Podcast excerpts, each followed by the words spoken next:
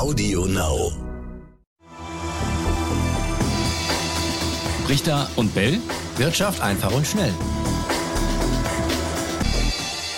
Und auch heute ein herzliches Willkommen zu Brichter und Bell. Wirtschaft einfach und schnell eine neue Folge. Und natürlich begrüße ich auch Raimund Richter heute. Grüß dich, Raimund. Ja, grüß dich, Etienne. Grüßt euch da draußen. Ich hoffe, euch geht's gut. Mal gespannt, was wir in den nächsten zehn Minuten besprechen werden. Ja, Raimund, das Wort Corona-Unsicherheit ist wieder zurück an den Börsen. Zumindest habe ich das vergangene Woche häufiger gehört. Ich weiß, du sagst jetzt wieder, äh, du willst davon nichts hören. Habe ich mir gedacht, dass du das Thema jetzt wieder ansprechen willst. Ja, Lea, ja, sicher. Sorry. Was die Börsen anbelangt, äh, wo ist da Corona-Unsicherheit zu spüren? Gegenfrage. Äh, die Kurse, ja, sie dümpeln auf hohem Niveau so ein bisschen vor sich hin. Aber ist das, ist das eine Unsicherheit? Ja, so wird's äh, dargestellt. Ich meine, vorher ja. ging es ja von Rekord zu Rekord, jetzt hat es ein bisschen stagniert. Das reicht offensichtlich schon, um von Corona-Unsicherheit zu sprechen. Richtig, es stagniert mal, nachdem es gestiegen ist. Eine völlig normale Entwicklung. Ganz also normal, das, was wir da jetzt an den Börsen sehen, ist keine Corona-Angst oder auch keine Corona-Besorgnis.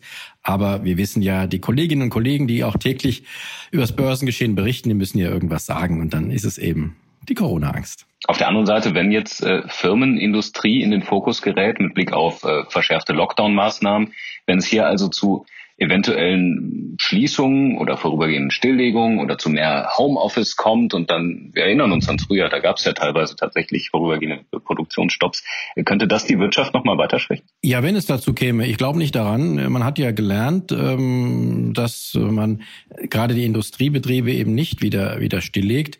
Und ich glaube auch nicht, dass das äh, dazu kommt. Der Industrieverband BDI hat ja dagegen gerade auch nochmal heftig opponiert gegen diese Vorschläge, die natürlich irgendwo kursieren. Aber nochmal ja, äh, wenn es zu schärferen Lockdown-Maßnahmen kommt, kann auch die Wirtschaft wieder etwas darunter leiden. Warten wir es einfach mal ab. Mhm. Was ist mit den ganzen Prognosen? Wir haben ja schon letztes Jahr darüber geredet, Prognosen sind Prognosen, entsprechend äh, kann sich da auch immer was dran ändern. Aber das Ganze ist ja jetzt ziemlich unklar. Wann kommt der verschärfte Lockdown? Wie lange wird er verlängert? Ähm, und was macht diese Mutation generell bei uns in Deutschland? Genau. Mit welchen Auswirkungen? Also die Prognosen, die können wir eventuell auch äh, ein paar Wochen schon wieder streichen. Da es unklar ist, äh, lohnt es sich auch nicht, hier jetzt größer über Prognosen zu diskutieren. Genauso wie äh, vorübergehende schärfere Lockdown-Maßnahmen möglicherweise auch wieder äh, zusätzliche Dellen in der Wirtschaftsentwicklung auslösen werden, wird, wenn diese Lockdown-Maßnahmen vorbei sind, auch die Wirtschaft wieder sich erholen. Das ist dann wie im letzten Jahr. Erinnerst dich vielleicht dran, auf dem Hochpunkt oder sagen wir auf dem Tiefpunkt des Crashs an den Börsen äh, Anfang März. Ähm, da hatten ja viele gedacht, äh, die Wirtschaft wird so stark schrumpfen wie äh, seit dem Zweiten Weltkrieg nicht mehr. Und siehe da, sie ist nicht so stark geschrumpft wie in der Finanzkrise 2009. Ähm, nämlich nur um fünf Prozent nach vorläufigen Zahlen. Damals waren es 5,7 Prozent. Und wir wissen auch, auch nach 2009 hat sich die Wirtschaft wieder äh, stark erholt. Und das äh, wird nach wie vor auch für dieses Jahr zu erwarten sein, möglicherweise mit einer kleinen Verzögerung. Trotzdem gibt es viele, die aktuell sagen, mir geht's richtig schlecht. Äh, ich bin wirtschaftlich betroffen. Äh, wir hören immer Solo-Selbstständige, Friseure, Künstler, Fitnessstudio-Betreiber. Da wurden äh, vollmundig Hilfen versprochen. Wir erinnern uns an die Bazooka vom Finanzminister. Ähm, aber da sagen viele, da kommt gerade gar nichts bei mir an. Auch von den November, von den Dezemberhilfen. Plus ist es super schwierig, die überhaupt zu beantragen. Was ist da los? Muss da in Berlin mehr passieren?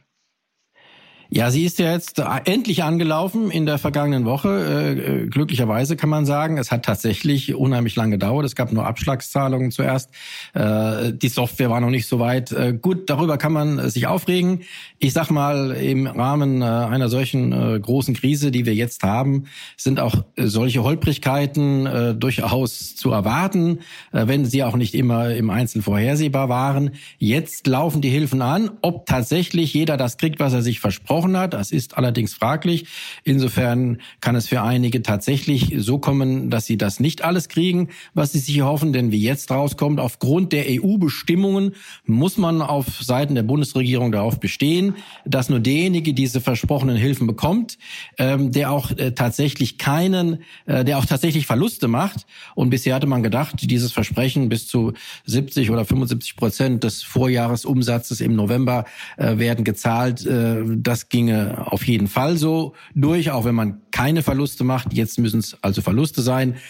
Kann man natürlich auch sagen, ist ja natürlich auch möglicherweise wieder gerechtfertigt, denn wer keine Verluste hat oder keine starken, äh, der braucht auch diese starken Hilfen nicht. Aber wenn du den Laden dicht machst und Miete zahlst, das ist ja genau. im Prinzip schon Verlust.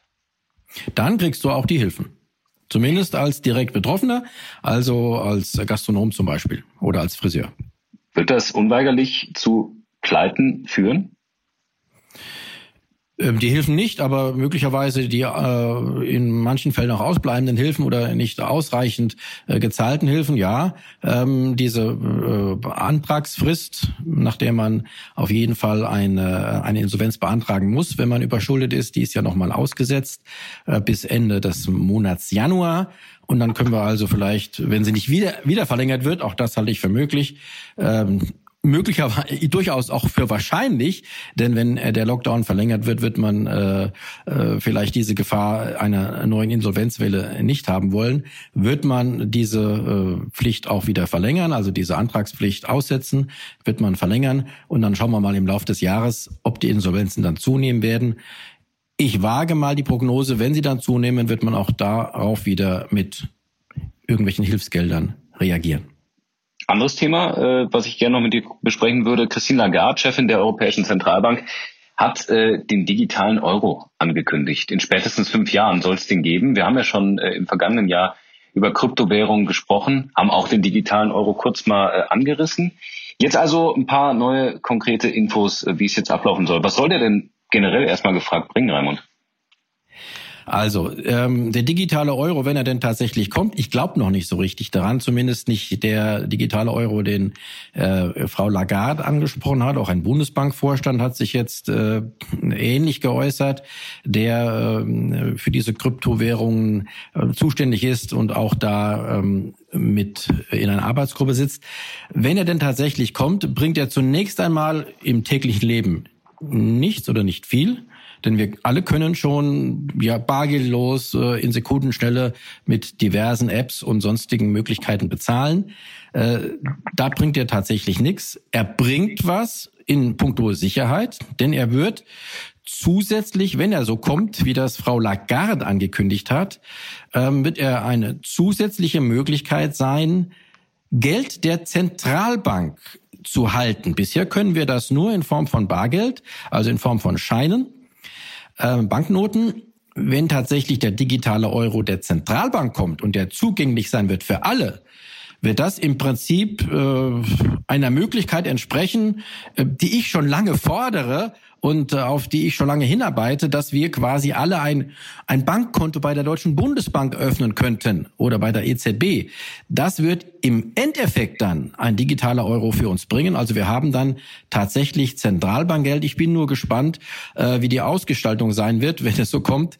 Ähm, ich denke mal, da wird man die ein oder andere, das eine oder die andere andere Gemeinheit noch einbauen, vielleicht Strafzinsen, was auch immer, damit äh, die Nachfrage nach diesem digitalen Euro nicht so groß wird, dass die Leute alle Hals über Kopf ihre Bankkonten auflösen und nur noch in den digitalen Euro fliehen. Also da wird noch einiges passieren. Auch hier berate ich mal, es abzuwarten. Was würde das mit der Zentralbank bringen? Vor allem Sicherheit oder warum möchtest du zum Beispiel, dass das so kommt? Ich möchte, dass es so kommt, dass wir eine zusätzliche Möglichkeit haben, an sicheres Geld, relativ sicheres Geld der Zentralbank zu kommen. Denn äh, wir alle wissen ja, das Geld, was wir auf unseren normalen Bankkonten liegen haben, ist äh, kein Geld der Zentralbank. Es ist nur jeweils Geld der äh, jeweiligen Bank. Und wenn die Bank pleite geht, sind die Konten, die Guthaben futsch. Natürlich gibt es dann äh, Garantien äh, bis 100.000 Euro. Das kennen wir. Genau, die äh, Absicherung. Die, ziehen ist ja. das, oh gut, die Absicherung ist das das okay. Aber letztendlich äh, auch für größere Guthaben, äh, wir reden ja auch über Leute, die durchaus größere Guthaben halten, ähm, ist das dann tatsächlich eine zusätzliche Alternative. Bisher kann man nur, wenn man tatsächlich Geld der Zentralbank haben will, kann man nur das in Form von Scheinen und Münzen haben, ähm, wobei Münzen äh, hier vernachlässigbar sind. Also sagen wir mal Banknoten. Und ähm, das wäre dann eine zusätzliche Möglichkeit, ja, und eine zusätzliche Sicherheit für die Geldhaltung, also für das Bunkern von Geld, nicht für den Zahlungsverkehr. Kritiker sagen, die Gefahr der Überwachung und Kontrolle steigt dadurch. Wiederum andere sagen, das ist der Anfang vom Ende vom Bargeld. Wie viel Wahrheit steckt da dran? Also natürlich wird man, wenn man dann mit so einem digitalen Euro bezahlt, ähm, sicherlich äh, ähnlich überwacht werden können, wie wenn man jetzt Überweisungen tätigt. Äh, dann kann man ja auch feststellen, woher äh, kommt die Überweisung, wo geht sie hin. Das wird mit einem digitalen Euro vermutlich ähnlich sein. Ja, äh, es wird etwas mehr Überwachung möglich sein, klar. Ähm, Bisher sagt, zum Punkt zwei, bisher sagt die Zentralbank, sagt auch Frau Lagarde, es ist nicht beabsichtigt, deshalb das Bargeld abzuschaffen. Naja, wir kennen solche Äußerungen, äh, wenn etwas angeblich nicht beabsichtigt ist. Glauben wir, Frau Lagarde, einmal, bisher ist es offensichtlich tatsächlich noch nicht beabsichtigt, das Bargeld abzuschaffen. Und äh, auch da müssen wir aber erstmal warten, äh, wie sich der digitale Euro etabliert. Ähm, er soll zunächst, das ist die offizielle Version, zusätzlich zum Bargeld eingeführt werden, wenn er dann kommt. Und dann wäre es tatsächlich eine zusätzliche Alternative zum Bargeld.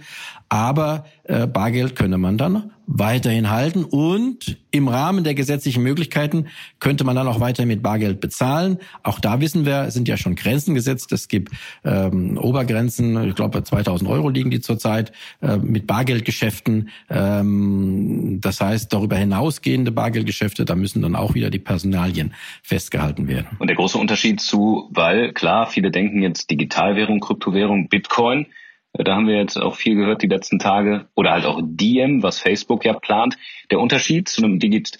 Diem, ja, müssen wir mal sehen. Es hieß ja früher Libra, ne? Es ist eine Namensänderung, hat sich ja da ergeben. Wir haben noch letztens über, letztes Jahr noch über Libra gesprochen und mir nichts, dir nichts wurde aus Libra Diem. Also, das ist die möglicherweise die neue Facebook-Währung. Noch ist sie nicht da. Warten wir mal. Das muss man dazu sagen, da hast du recht. Der Unterschied ist, äh, dass beim digitalen Euro die Zentralbank eben im Hintergrund agiert. Das ist so der, der, der wesentliche Unterschied. Ja, das ist ein, ein Geld, das von der EZB ausgegeben wird und von ihren Mitgliedsnotenbanken, also von der Deutschen Bundesbank. Und das ist was völlig anderes als ein Geld, das von Privaten ausgegeben wird. Äh, das haben wir ja jetzt schon. Die Banken geben auch Geld aus. Alles, was wir auf deren Konten haben, ist äh, im Prinzip Geld dieser Banken. Facebook hatte eine Kryptowährung oder hat eine Kryptowährung äh, geplant, ähm, DM, was auch nur eine private Währung wäre. Allerdings hat Facebook versprochen, in einer Ausgestaltung, anders als bei den Banken, diese Währung wäre dann hundertprozentig angeblich mit Vermögenswerten besichert. Kommt darauf an, welche Vermögenswerte das sind.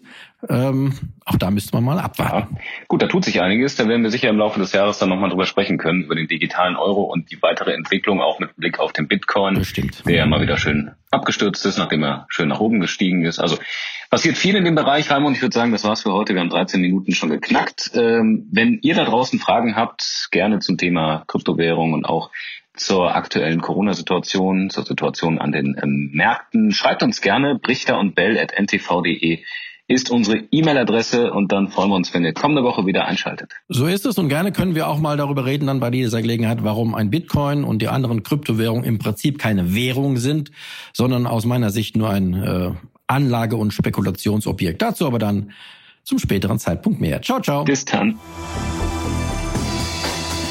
Richter und Bell. Wirtschaft einfach und schnell.